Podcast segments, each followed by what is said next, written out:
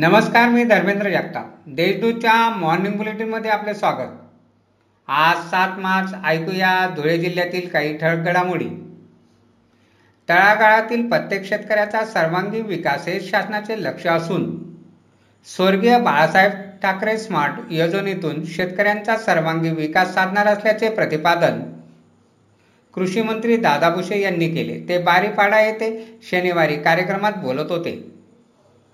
धुळे शहरात कोरोना प्रादुर्भाव वाढत आहे. त्यामुळे दहावी व बारावीचे वर्ग वगळून पाचवी ते नववी आणि अकरावीचे वर्ग प्रतिबंधात्मक उपाय म्हणून चौदा मार्चपर्यंत बंद राहतील. अशी माहिती महापालिका शिक्षण मंडळाचे प्रशासनाधिकारी महेंद्र सोनवणे यांनी दिली आहे. धुळ्यातील साक्री रोडवरील भीमनगरात इलेक्ट्रिक दुकान फोडून चोरट्यांनी दुकानातून साहित्यासह तीस हजार दोनशे रुपये असा मुद्देमाल चोरून नेला. याबाबत शहर पोलीस ठाण्यात गुन्हा दाखल करण्यात आला आहे. धुळ्यातील मोहाडी उपनगरात सोन्याचे दागिने पॉलिश करण्याच्या पाहण्याने दोन जणांनी हातचलाखी करून दोन लाखांचे दागिने लांबवले. या प्रकरणी दोन जणांविरुद्ध मोहाडी पोलीस ठाण्यात गुन्हा दाखल करण्यात आला आहे.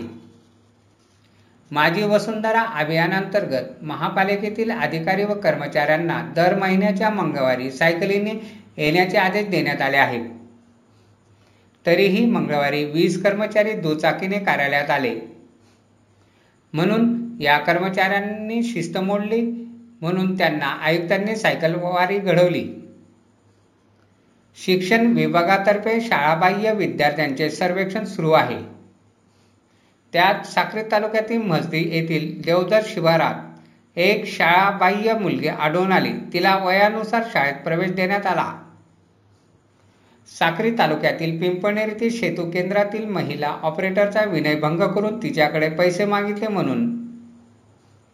अप्पर तहसीलदारांसह त्यांचा हस्तकाविरुद्ध पिंपणेर पोलीस ठाण्यात गुन्हा दाखल करण्यात आला आहे.